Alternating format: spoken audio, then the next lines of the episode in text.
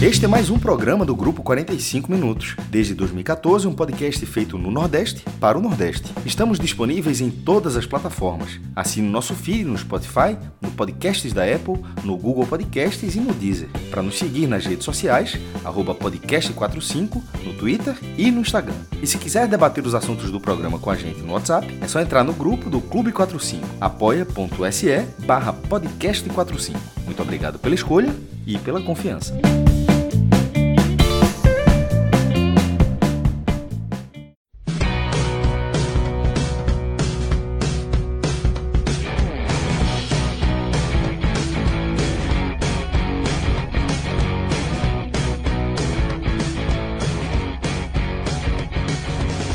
Fala galera, tem mais telecast na área. Eu sou Juliana Lisboa, falando daqui de Salvador. Comigo estão Tiago Minhoca, diretamente da capital do Ceará, Vitor Vilar, que está aqui comigo em Salvador, e Rodrigo Carvalho, que faz edição de áudio diretamente do Recife. Você vê que é um telecast que movimenta boa parte desse nosso Nordeste maravilhoso. A gente vai analisar a partida Ceará 1, Vitória 0, um jogo da terceira fase da Copa do Brasil, que aconteceu no Castelão. É, gol de Rafael Sobes aos 43 do primeiro tempo. Essa que foi a partida de ida da terceira fase da Copa do Brasil. A partida de volta vai ser no Barradão na próxima quarta-feira, dia 18 de março. Uma partida que foi marcada predominantemente por muita chuva, mais chuva do que futebol. Muita chuva na capital cearense, o gramado foi duramente castigado, principalmente no segundo tempo, muitas poças de, de chuva, e realmente o futebol ficou truncado, para dizer o mínimo, né? E basicamente o que a gente viu foi um Ceará mais inteiro e dominando a partida até quando teve jogo, né? Porque no segundo tempo os meninos vão falar melhor do que eu, mas basicamente foi um um chuta dali, chuta de lá, tenta driblar a poça, porque o negócio foi realmente muito feio. Mas basicamente um, um placar que ficou até barato para o Vitória, pela, pela dominação mesmo do, do Ceará nessa partida. O Vitória praticamente teve um chute a gol na partida toda.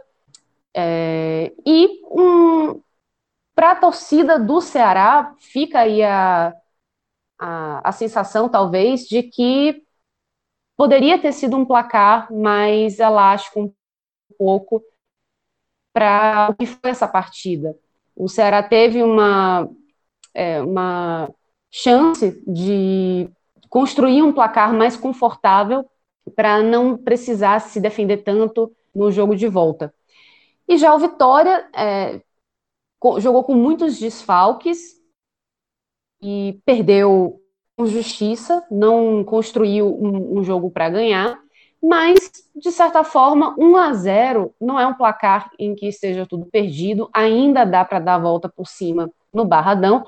O grande problema é que o Vitória vai ter desfalques, como teve nessa primeira partida, mas vai ter ainda mais desfalques para a próxima partida, já que João Vitor, o zagueiro, foi expulso, um jovem zagueiro, aliás, então isso força o rubro-negro a, no jogo da volta, jogar com dois atletas da base. Basicamente vai ser uma, uma zaga toda mês dos, nos anos 2000. É que um dos jogadores é o John, que estreou pelo profissional agora, tem 18 anos, e Carlos, que provavelmente vai ser o colega dele de zaga, tem 19. Então, uma, uma zaga bastante jovem é do Vitória. Mas, para começar a analisar esse, esse jogo de hoje, vou passar a palavra para meu amigo Minhoca. Minhoca, como é que foi essa partida para você? O que, que você conseguiu enxergar no Castelo? Pois é, fala, vou falar pelos sobrenomes. Lisboa, o nosso Vilar e o nosso Carvalho, né, e a todo mundo que está acompanhando aí a, esse telecast da vitória do Ceará na Copa do Brasil em cima do Vitória, né, jogo da terceira fase.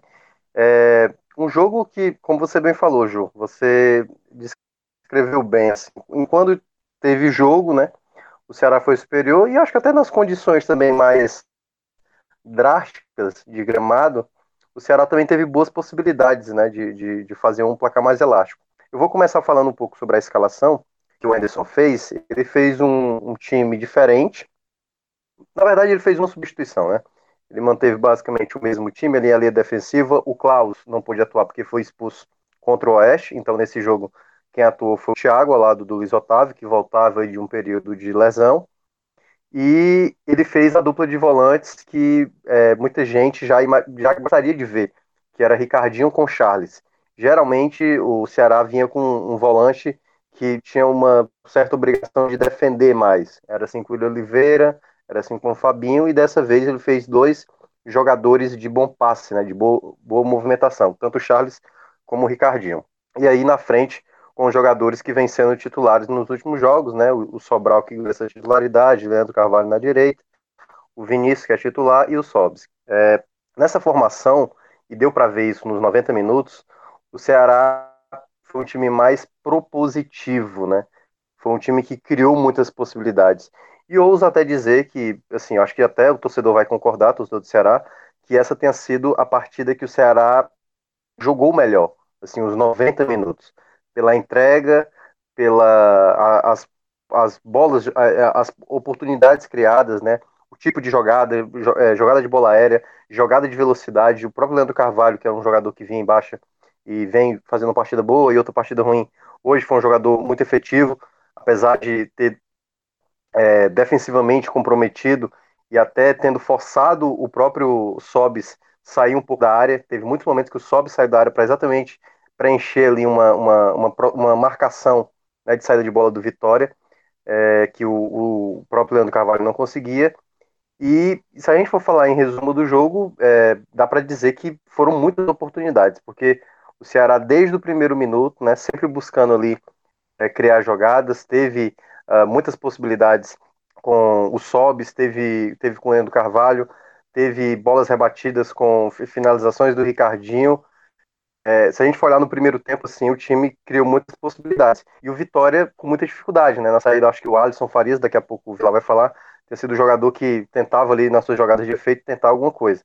Mas o Ceará era sempre a equipe que estava dominante, né? Tava com a posse da bola, estava sempre é, buscando agredir o, o, adversário e era algo é, para o torcedor, é, algo que vinha se construindo ao longo dos últimos jogos.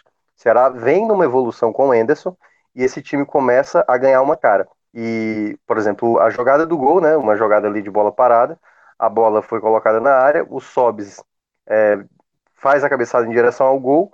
Acho até que o, o, o goleiro do Vitória é, pegaria a bola, né? Poderia pegar a bola, mas aí com o desvio ali do defensor, acho que foi o camisa 3, que até acabou sendo expulso, é, acabou a bola indo em direção ao gol e o Ceará fazendo o primeiro do placar, o que eu acho que já era, digamos, algo que estava cada vez é, perto de acontecer. Né? O Ceará já criava muitas possibilidades, né? não parava de, de, de, criar possibilidades, mas faltava realmente um homem gol, e era uma coisa que eu até destaquei lá na transmissão da rádio, que o, como o Sobe saía muito da área para ajudar, muitas vezes o Sobe pegava a bola na intermediária e aí construía a jogada, e tava lá o Vina, tava lá o, o Fernando Sobral, jogadores fechando, e que para mim eu acho que era para ser o Sobis ser o cara ali da última bola, né? O cara para tentar concluir.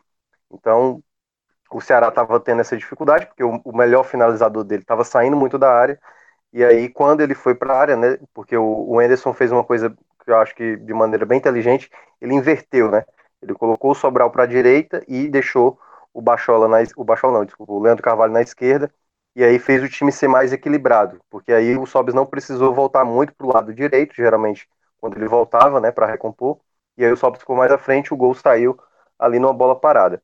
É, quando volta para o segundo tempo, aí e aí só para destacar um detalhe, o, a questão da chuva. Até agora que eu estou gravando aqui, segue chovendo em Fortaleza e, e bem forte. É, antes da partida, eu cheguei lá por volta de umas 5 da tarde, é, não estava chovendo ainda, e aí por volta das 6 horas, ou seja, uma hora e 15 antes do jogo, começou a chover. E choveu bem, assim, choveu numa boa intensidade, mas num período curto, né? Não foi muito tempo. E já deu para ver que alagou umas partes. Os goleiros foram até para ali para fazer o aquecimento e, e cada goleiro ali, os goleiros, né, reservas e titulares dos dois times ficaram encharcados porque a bola escorregava muito, então eles até para pegar o tempo da bola, né, porque estava uma bola lisa, então para eles assim já era uma questão de adaptação complicada e já se via quando a bola rolava, ali mesmo com os preparadores de goleiros, que a bola ficava realmente na poça. Quando vai para o segundo tempo, a chuva foi muito mais forte e por muito mais tempo. E aí, nesse muito mais tempo, foi quando já se constatou o primeiro problema do novo gramado do Castelão, né? Foi feita uma reforma do ano passado para esse ano, né? Tanto que demorou alguns jogos acontecerem lá no Castelão e deu para ver que claramente é, a drenagem do Castelão não está nas condições ideais. Assim, foi uma situação é, deplorável, porque até mesmo no primeiro tempo, quando não parou de chover, mas havia algumas poças, deu para ver uma certa dificuldade dos jogadores. A drenagem não fez o gramado ficar bom, né? Na verdade, o gramado ficou ruim. Quando voltou a chover no segundo tempo, aí o jogo ficou praticamente impraticável. Houve um determinado momento, o Vilar há de lembrar, que a bola ficou ali parada, ficou vários jogadores chutando, a bola bateu no juiz, Teve, o lance foi tão absurdo, Ju, porque teve uma hora, a bola ainda estava em jogo, o, todo mundo chutando água, chutando bola. O jogador do Vitória, que agora eu me esqueci quem foi, foi começar a discutir com o juiz para pedir para parar o jogo, acredito. E, e depois, na sequência, o, eu acho que foi o. Acho que foi o Sobral. Foi tentar chutar a bola, não chutou, chutou foi o Sobis. Uma situação bizarra mesmo, assim.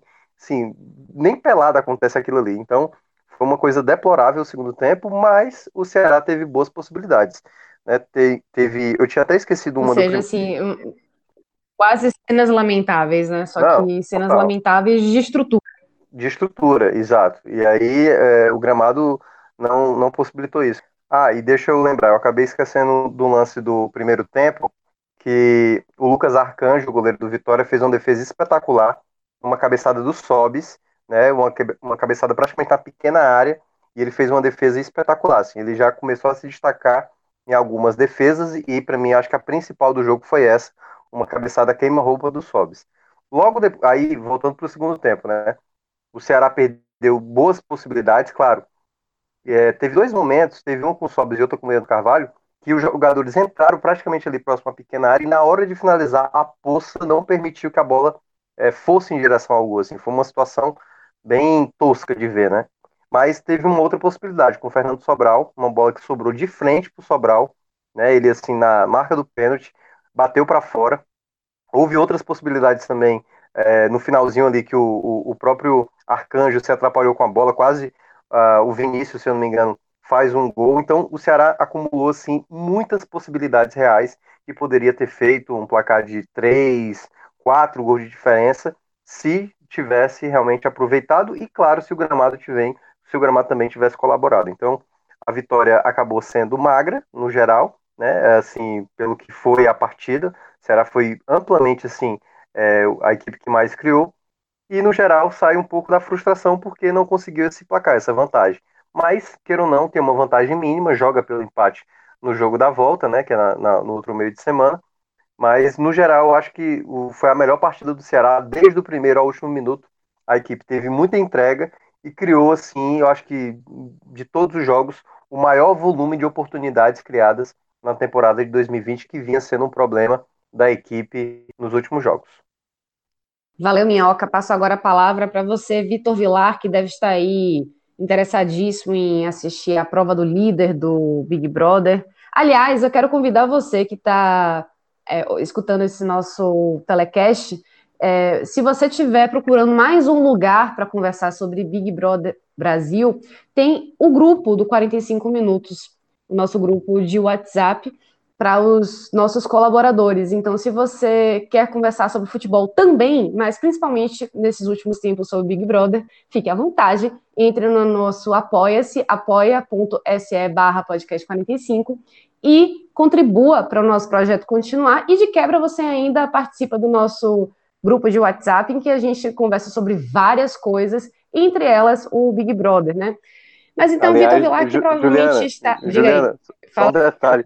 Tipo, eu até. A gente falou lá no grupo, né? No dia que você, Juliana, encontrar um local onde não se fala Big Brother, fala, por favor, para mim que eu quero ir junto, entendeu? Porque eu também não estou aguentando Velho, mais Big Brother. Tô tentando, mas tá difícil, viu? Ó, tá difícil. Inclusive, eu tá queria complicado. pedir desculpas pela minha baixa participação não, não apenas no, no, grupo do 45, mas em todos os grupos, porque, sinceramente, é. eu não tenho mais paciência. Eu já mutei no Twitter várias palavras de Big Brother, mas tem alguns nomes que eu não consigo mutar, porque são pessoas que eu sigo, inclusive, né? Posso é. botar, sei lá, é, Marcela. Você é... mora com uma pessoa que só fala sobre isso, possivelmente. É difícil, mas, mas é, a, a relação está um pouco abalada. Mas, de qualquer forma, Vitor Vilar, por favor, se pronuncie para falar desse jogo, deixando mais claro ainda, e não do Big Brother. O que foi que você viu aí do lado do Vitória que te chamou a atenção? E, enfim, esse jogo que mais choveu do que teve bola rolando, o que, que você pode destacar? É, obrigado aí pelos ataques gratuitos. É, não sou só não Big Brother, pelo contrário. Isso, comecei a acompanhar o Big Brother por causa do Twitter, infelizmente está tomado pelo Big Brother também. E aí você vai com a onda, né? Fazer o quê? Ou é isso ou falar sobre coronavírus, que aliás também tem debate sobre coronavírus lá do grupo do Clube 45, então é melhor que o Twitter. Clube 45 é melhor que o Twitter. Você fica isso é sabendo é verdade, as coisas isso antes é verdade. A gente debate muita coisa sobre o coronavírus, então é, é um grupo de saúde pública, a gente pode fazer isso, né? Falar isso também. Pois é. Mas vamos lá falar do jogo. É... Veja só, aproveitando a metáfora da chuva, é, foi um banho de futebol do Ceará por 55 minutos. O jogo teve, eu diria, né, vou reforçar, o jogo teve 55 minutos na realidade. Não teve 90. Porque foram os 45 minutos do primeiro tempo, que aí teve futebol, mesmo com o gramado molhado, mas aquele molhado que dava para desenvolver futebol.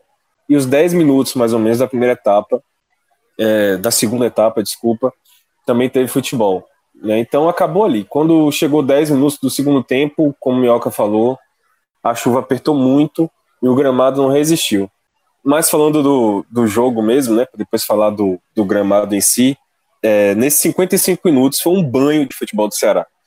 Né, porque o Ceará foi melhor fisicamente em relação à vitória, melhor taticamente também em relação à vitória, e melhor tecnicamente, ou seja, o, Vitória foi, o Ceará foi superior a tudo. Em todos os quesitos do futebol, o Ceará foi superior em relação ao Vitória.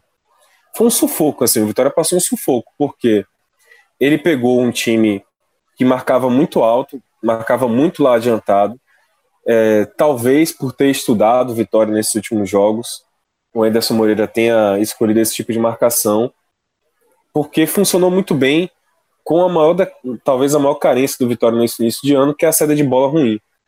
Então o Vitória tem uma saída de bola muito armengada, para falar no bom baianês, é armengada. É uma saída de bola que não está funcionando desde o início do ano, troca jogador no meio campo, troca tudo e não faz, não, não, não funciona.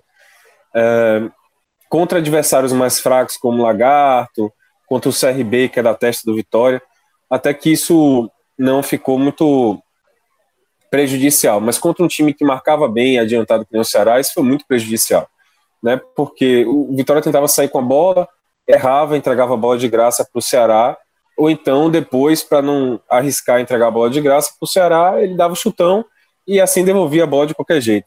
Então não teve saída de bola, o Vitória não conseguiu ligar o ataque, os pontos do Vitória não foram acionados durante o primeiro tempo inteiro, só teve uma chance de, de finalizar o Vitória, que foi uma, uma saída de bola errada do Ceará, por sua vez, né? Quer dizer, funcionou contra o Ceará, aquele veneno. Foi uma saída de bola errada do Ceará, que ficou a bola com o Alisson Farias, ele chutou de longe e, e Praz pegou. Sem tanto perigo, na verdade. Então, e o resto foi assim, total domínio do Ceará, né? Que marcava adiantado, roubava a bola e atacava. E assim a defesa do Vitória ficava sendo exposta. A defesa do Vitória ficava sendo massacrada em termos físicos mesmo, né? Era o tempo todo exigida era como se, já que tem muita gente também que assiste futebol americano, é como se fosse a defesa do futebol americano o tempo todo no, no, no campo, não tivesse que revezar com o ataque. Obviamente que a galera ia ficar cansada, porque é muito esforço físico para ficar correndo atrás de jogadores do adversário. E, e assim, sempre parecendo que está em, em, em, inferioridade numérica, sabe? O Vitória é, marca muito mal no meio campo, e aí os atacantes do adversário, isso aconteceu contra o Ceará, eles acabam ficando em superioridade numérica contra os quatro da linha da defesa do Vitória. Então, esse meio-campo ele não participa do jogo. Às vezes o Vico volta para marcar, é o cara mais esforçado nesse sentido de voltar para marcar. O Alisson volta mais ou menos, não volta tanto, é, volta bem mais. É, de maneira muito mais rara, mais escassa. Então fica difícil, fica a inferioridade numérica o tempo todo. Isso aconteceu principalmente pelo lado esquerdo do Vitória, lado esquerdo de defesa. Ali, meu amigo, virou uma avenida. Thiago Carleto tem dificuldade mesmo de marcar, de acompanhar, quando a questão é física, de correr atrás de um, de um ponta mais veloz. Fica difícil mesmo para ele, não consegue acompanhar. E isso ficou muito claro no jogo de hoje. A chance que o Ceará criou foram todas ali pelo lado esquerdo do Vitória. No segundo tempo, então, quando voltou no intervalo, eu contei quatro chances criadas pelo Ceará depois do intervalo. As quatro foram em cima de Thiago Carleto, sabe? Bola enfiada pelo lado esquerdo, saindo nas costas de Carleto e chutando cruzado, então cruzando na área. E Lucas Arcanjo pegou uma, a outra foi cruzada. Aí teve essa bola que Vinícius recuou para Sobral chutar, e foi uma chance muito clara de gol. Tudo isso no início do segundo tempo. Como eu falei, foram 45 minutos do primeiro tempo de total Ceará e 10 minutos do segundo tempo. Mas falando desses 55 minutos ainda, né, como um todo, teve essa avenida pelo lado esquerdo. Não é só culpa de Carleto, Carleto tem deficiência de marcar, mas como eu falei, Alisson volta pouco, muito pouco. No meu campo do Vitória marca olhando, não acompanha a jogada. É, é bom dizer, né, e fazer aqui o, digamos assim, o contraponto, que o Vitória jogou muito desfalcado. Né? Todo mundo sabe que o Vitória está muito desfalcado. Teve o goleiro Ronaldo, que ficou de fora, porque no dia anterior, na quarta-feira, no dia que o Vitória viajou, é, ele se queixou de um desconforto muscular, provavelmente uma lesão muscular, ficou de fora da partida. O zagueiro Maurício Ramos lesionou, né? teve um, um rompimento parcial do ligamento colateral medial, é, por mais que o Vitória tente vender a ideia de que é uma lesão que vai se recuperar rápido, não é, é uma lesão que vai demorar pelo menos um mês fora, tá? Não se iluda, torcedor. E tem o Fernando Neto que está com estiramento muscular. Então são os três principais desfalques.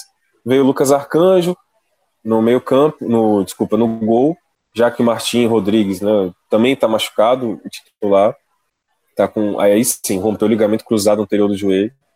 É, o John, de 18 anos, jogou na zaga ao lado de João Vitor, que tem 22, e o meio-campo ele colocou uma formação diferente, é isso que eu ia falar. Ele colocou, digamos assim, um meio-campo mais marcador com Jean e Guilherme Rende. E por incrível que pareça, assim, era um pedido antigo, até meu aqui, não funcionou. O Jean mostrou que está muito, muito, muito abaixo fisicamente. Não, ele não conseguia acompanhar a jogada, perdia na corrida, chegava atrasado, tomou cartão amarelo com pouquíssimo tempo de jogo sabe? Ele tomou cartão amarelo com, no iníciozinho do jogo, porque chegou atrasado. Aí depois, no ano seguinte, de um arranque do Ceará pela direita, do Ceará à esquerda do Vitória, como eu falei, os ataques foram todos por ali. Ele tentou puxar o jogador do Ceará, segurar ele na, pela camisa, tava doido para tomar outro cartão amarelo e ser expulso no início do jogo. Então, Jean não conseguiu acompanhar o ataque veloz do Ceará. Isso complicou muito. E o meio-campo, como um todo, não conseguia acompanhar. Ele foi o mais flagrante. Então foi isso, foram 55 minutos de total domínio do Ceará. Eu contei quatro chances do zero ao, ao, minuto 15 do primeiro tempo. Quatro chances claras que o Ceará criou. Uma chance muito clara que Charles cabeceou, a bola passou raspando pela área inteira, assim, saiu raspando a trave. Aí teve ali uns 15 minutos de trégua em que o Vitória não conseguiu equilibrar o jogo. É, ficou, digamos assim, o Ceará não criando, não foi nem o Vitória equilibrando para criar.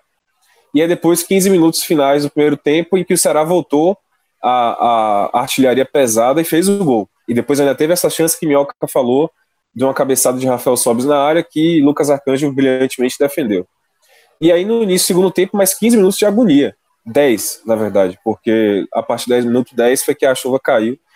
É, e aí nesses 10 minutos de agonia, o, o Ceará criou mais uma chance de gol que foi aquela do Fernando Sobral que eu falei.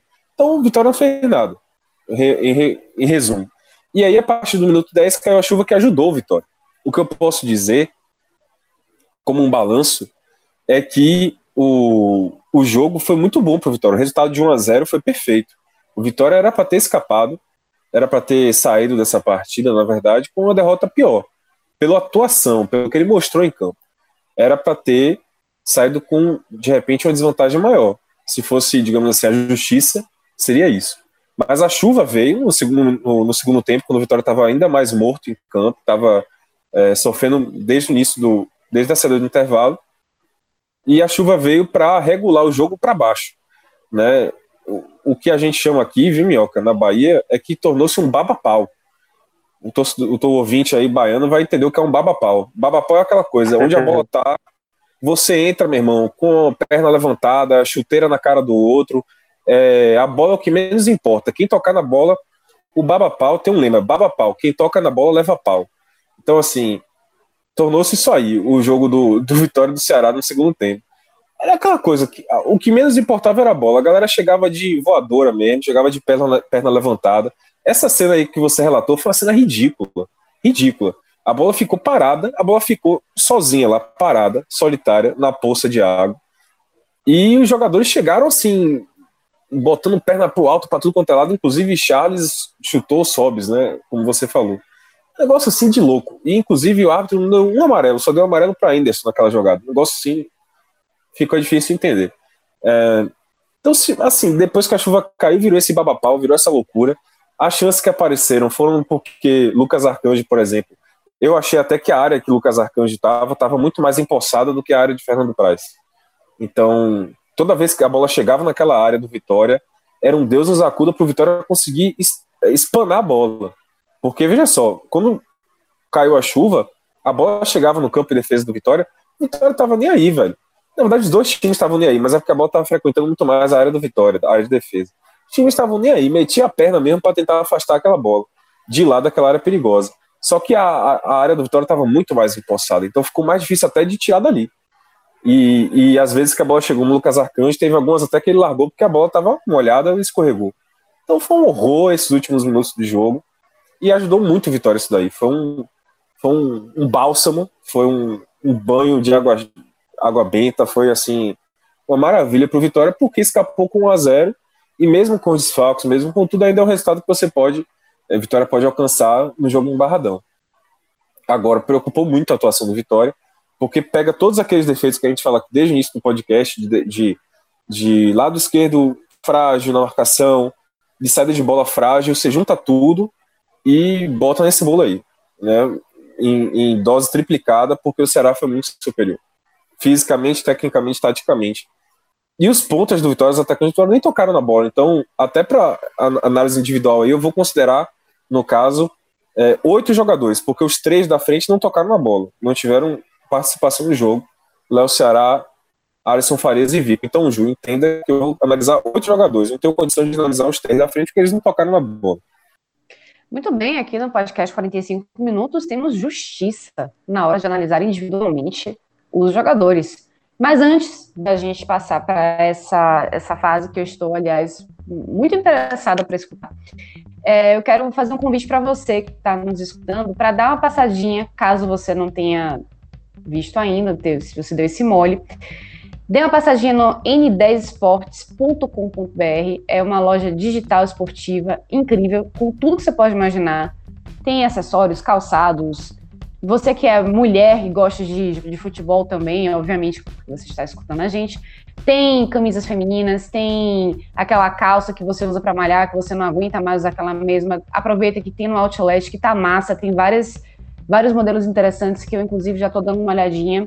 E, para a gente te ajudar mais ainda, tem o código fantástico do podcast 45 Minutos, que lhe dá 20% de desconto em cima de qualquer item que você quiser, inclusive os itens que estão já com promoção ou que estão no outlet. Então, não perca mais tempo para você que está pensando em trocar aquela chuteira, mudar aquele tênis que já está mais gasto, comprar um short novo para malhar, ou então dar aquela renovada no guarda-roupa para quando você for para o estágio. Tem blusas de times, camisas de times, agasalhos, tudo que você pode imaginar. E na hora de você pagar a sua compra, você bota o, o nosso descontinho maroto, podcast 45, que você conquista aí mais 20% de desconto, que convenhamos que não faz mal a ninguém, né? Então, n10sports.com.br N de navio, 10, numeral, esportes.com.br.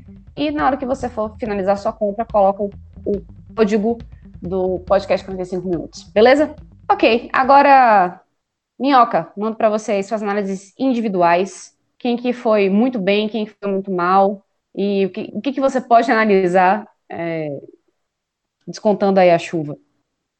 Pois é, é importante até falar um detalhe que eu tinha esquecido. O, o Ceará já tinha jogado na terça-feira, a semana passada, né, pela Copa do Nordeste, contra o River do Piauí, num gramado também, assim, impraticável. Foram, lá foi no primeiro tempo, né, 29 minutos, exatamente disso que a gente viu no Castelão no segundo tempo hoje, né, um, duas equipes chutando bola para frente para ver no que é que dá.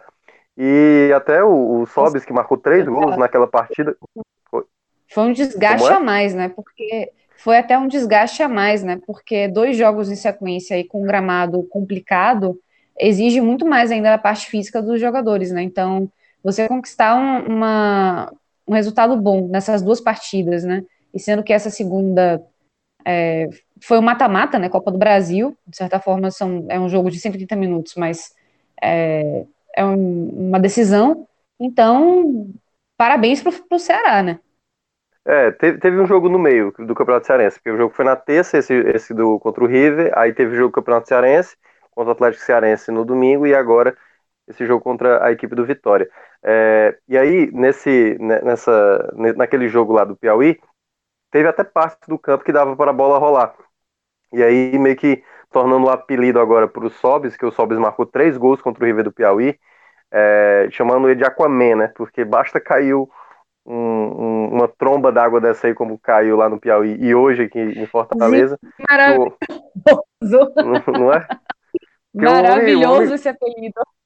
É, ele, ele não tinha marcado gols ainda com o time do Ceará, aí deu a chuva que deu lá no Piauí e fez três gols. E hoje deu a chuva que deu, o homem marcou mais um gol. Então, o homem parece render demais na chuva, tá que nem Ayrton Senna, né? Que a chuva se tornava maior ainda. É, pois é, e aí já destacando os, os, positivos e negativos do jogo, o Ceará teve, uh, incluindo, né, vou colocar, começar logo com o Sobis, acho que o Sobis está num momento muito bom, chegou a ser o quinto gol, marcou três contra o River, marcou um contra o Atlético Cearense no final de semana, e agora mais um gol é, agora na Copa do Brasil, né, chegando a cinco gols, é o artilheiro da equipe, deslanchou de fato, gostei muito mais, mais uma vez, né, o Charles que estava voltando aí depois que teve uma Virose ficou aí jogos afastados. Hoje jogou muito bem, deu muita movimentação. Ricardinho também fez uma boa dupla com ele. Teve um momento que o Ricardinho fazia uma inversão de jogo, principalmente falando do que o Vila falou, né? O lado esquerdo do Vitória ali era bem frágil e o Ricardinho de vez em quando fazia uma inversão de bola que ganhava um bom tempo né, para o Ceará é, criar uma possibilidade mais real. Então, eu gostei muito da dupla de volantes. Acho que esse foi o grande diferencial é, para o Ceará ter tido um volume tão grande.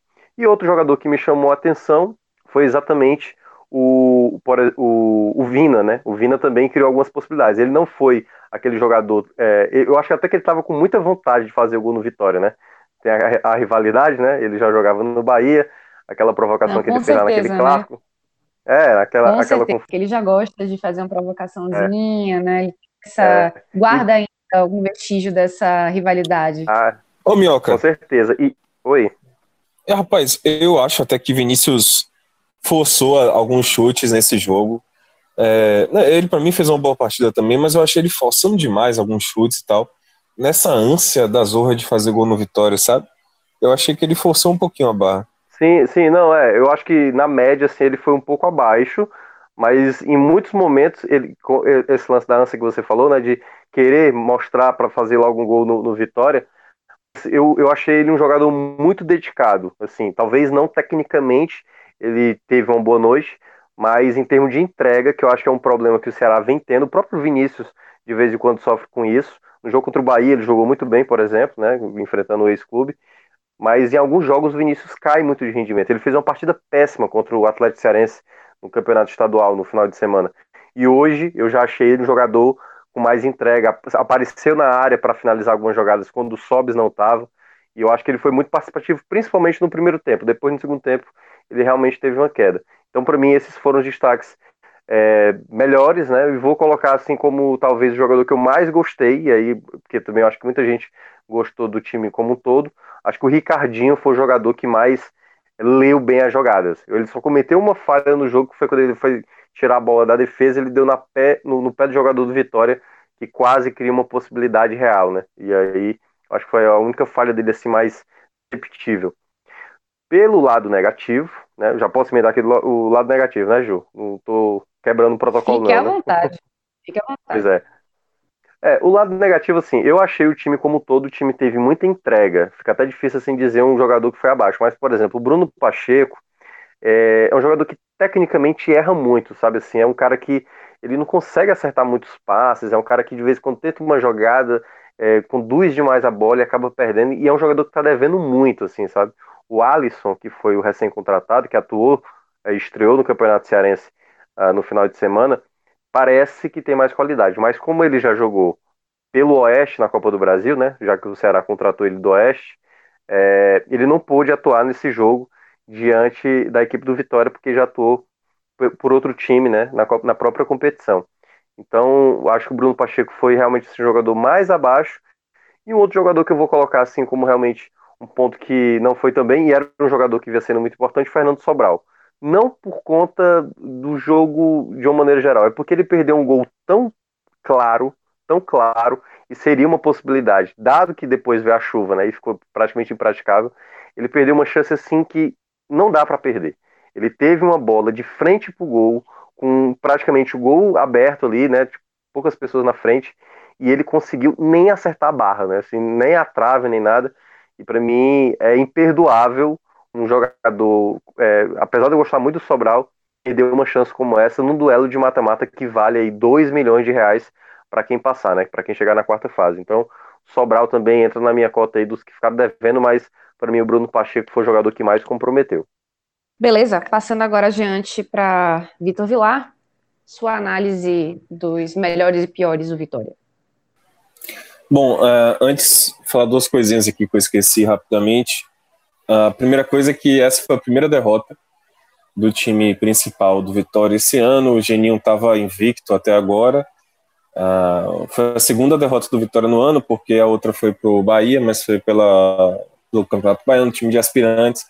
Com o time principal mesmo, essa foi a primeira derrota. Então, apesar de já ter tido uma queda de rendimento do time, o time só foi perder agora. E também destacado, se não ficou claro, que o Vitória está sofrendo demais com essas lesões. Né? O time teve uma queda de rendimento nos últimos jogos, uma queda evidente, e isso tem muito a ver com a lesão, porque você perdeu o Fernando Neto, que era um cara que estava atuando bem no Vitória, era o mais regular do meio campo, perdeu agora o Maurício Ramos, que vinha fazendo uma baita de uma dupla com o João Vitor, uma dupla muito segura, Perdeu também o goleiro Ronaldo, que foi tão importante no, no, no Bavi, 2 a 0 vencido pelo Vitória, como em jogos na, na sequência. E agora perdeu o João Vitor, que foi expulso, acho que a gente não falou durante o podcast, é, foi expulso no finalzinho, puxou. Expulsão completamente justa, porque ele era o último homem, puxou Vinícius. E aí não vai jogar no jogo da volta, no Barradão, o que significa que o Vitória deve jogar, tem tudo para jogar com o time, a zaga reserva, John e Carlos, um de 18 anos, outro de 19. Então, preocupante. Lá, eu de... até fiz uma brincadeirinha que essa zaga do Vitória é toda made nos anos 2000, né? A galera é muito novinha. Muito, muito novinha. Pois é, e aí preocupa, né? Até porque o goleiro também é novo, não sabe se não se sabe se o Ronaldo vai voltar, enfim. Mas falando sobre as atuações, e eu quero deixar bem claro que o Vitória está sofrendo demais com essas lesões. É, eu vou destacar, vamos lá, primeiro, não dá para destacar o time tão positivamente, então eu vou salvar alguns, e eu quero salvar justamente os que pegaram rojão de pós-lesão, por causa da lesão de algum titular, e foram bem. Então, por exemplo, Lucas Arcanjo fez uma boa partida. Eu acho que ele foi inseguro em alguns momentos, não é aquela atuação perfeita de goleiro né, uma atuação tremendamente elogiável, mas ele fez a diferença, fez boas defesas, sabe? Participou bem do jogo em termos de defesa. Teve algumas dificuldades ali na saída de bola. É, depois que a bola ficou bem molhada, o campo ficou bem molhado, ele, ele teve muita dificuldade ao ponto de largar a bola. Mas entende-se a dificuldade do campo. Quando ele foi exigido em termos de finalização mesmo, pelo ar, digamos assim, ele foi bem. Então vou destacar Lucas Arcanjo e também o John, o zagueiro que 18 anos, foi a segunda partida dele como profissional, a primeira como titular na carreira. E ele foi muito bem, assim, achei ele muito seguro, muito tranquilo, deu uma cansada no final do jogo, foi substituído, mas enquanto ele atuou, ele foi bem a, nível do que se espera de um garoto de 18 anos estreando num jogo fora de casa pela Copa do Brasil. Incrível a, a precocidade desse menino. Então eu destacaria esses dois positivamente, achei que eles fizeram, fizeram boas partidas. Né? E ainda mais sabendo que vinham numa situação de substituir jogadores importantíssimos para o Vitória. E o lado negativo, como eu falei, eu não vou falar dos três atacantes, porque eles não tocaram na bola. Infelizmente, é, foram jogadores que não, não tiveram participação no jogo. Isso fala muito do que foi o jogo do Vitória. Isso é um jogo muito no seu próprio campo e esses jogadores serem pouco acionados. E quando eram acionados, era tipo assim: ó, oh, meu filho, filho, se vira aí para pegar esse chutão. Eu não vi lá o Ceará tocar na bola, velho. Sabe? Era sempre na dividida, pelo alto, foi muita dificuldade para os atacantes, muita dificuldade. Então eu vou ficar com os, digamos assim, sete de linha de trás. É, para destacar como pior, eu acho que o pior foi o Jean, achei que a partida dele foi muito abaixo do que se espera desse reforço, um cara que está realmente muito pesado ainda. Não digo pesado, porque ele é um cara, muita gente pode interpretar isso, ah, tá chamando de gordo, não. Tô falando sem ritmo mesmo, sabe? A perna ainda tá pesando ele ainda precisa jogar mais para entrar em ritmo. A perna dele está pesando, ele está cansando, ele não está conseguindo acompanhar as jogadas, como eu falei durante o comentário. Então, para mim, pior foi Jean, infelizmente. É, destacar que o time inteiro foi mal, mas ele destoou negativamente. E Carleto, que a bola parada dele, que é uma arma do Vitória fortíssima, é, não funcionou hoje por conta do estado do gramado, das oportunidades também que o Vitória teve, teve poucas faltas ali para cobrar de real perigo. Uh, depois que começou a chover, ele só começou a lançar bola aérea mesmo. Não, não foi aquele chute direto que ele tem tão forte. Então ele não apareceu por esse lado da bola parada. E aí ficou muito evidente a deficiência de defesa dele, né? Como eu falei, o lado esquerdo do Vitória foi mais frágil. Em que pese também que Alisson Farias não ajuda muito no retorno, né? Essa função moderna em que o ponta tem que voltar para ajudar o lateral, Alisson ainda não está exercendo muito bem. Então, ainda, ainda assim, Carleto tomou muita bola, na, muito bola nas costas, muito espaço, e, e ali o, o Ceará aproveitou muito. Então, eu ficaria com esses dois negativamente. Beleza.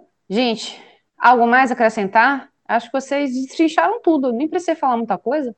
É, agora é parar a chuva aqui, né? Eita, nada ainda? Continua chovendo? É, diminuiu um pouquinho agora. Acho que, enfim, talvez a madrugada inteira teremos chuva.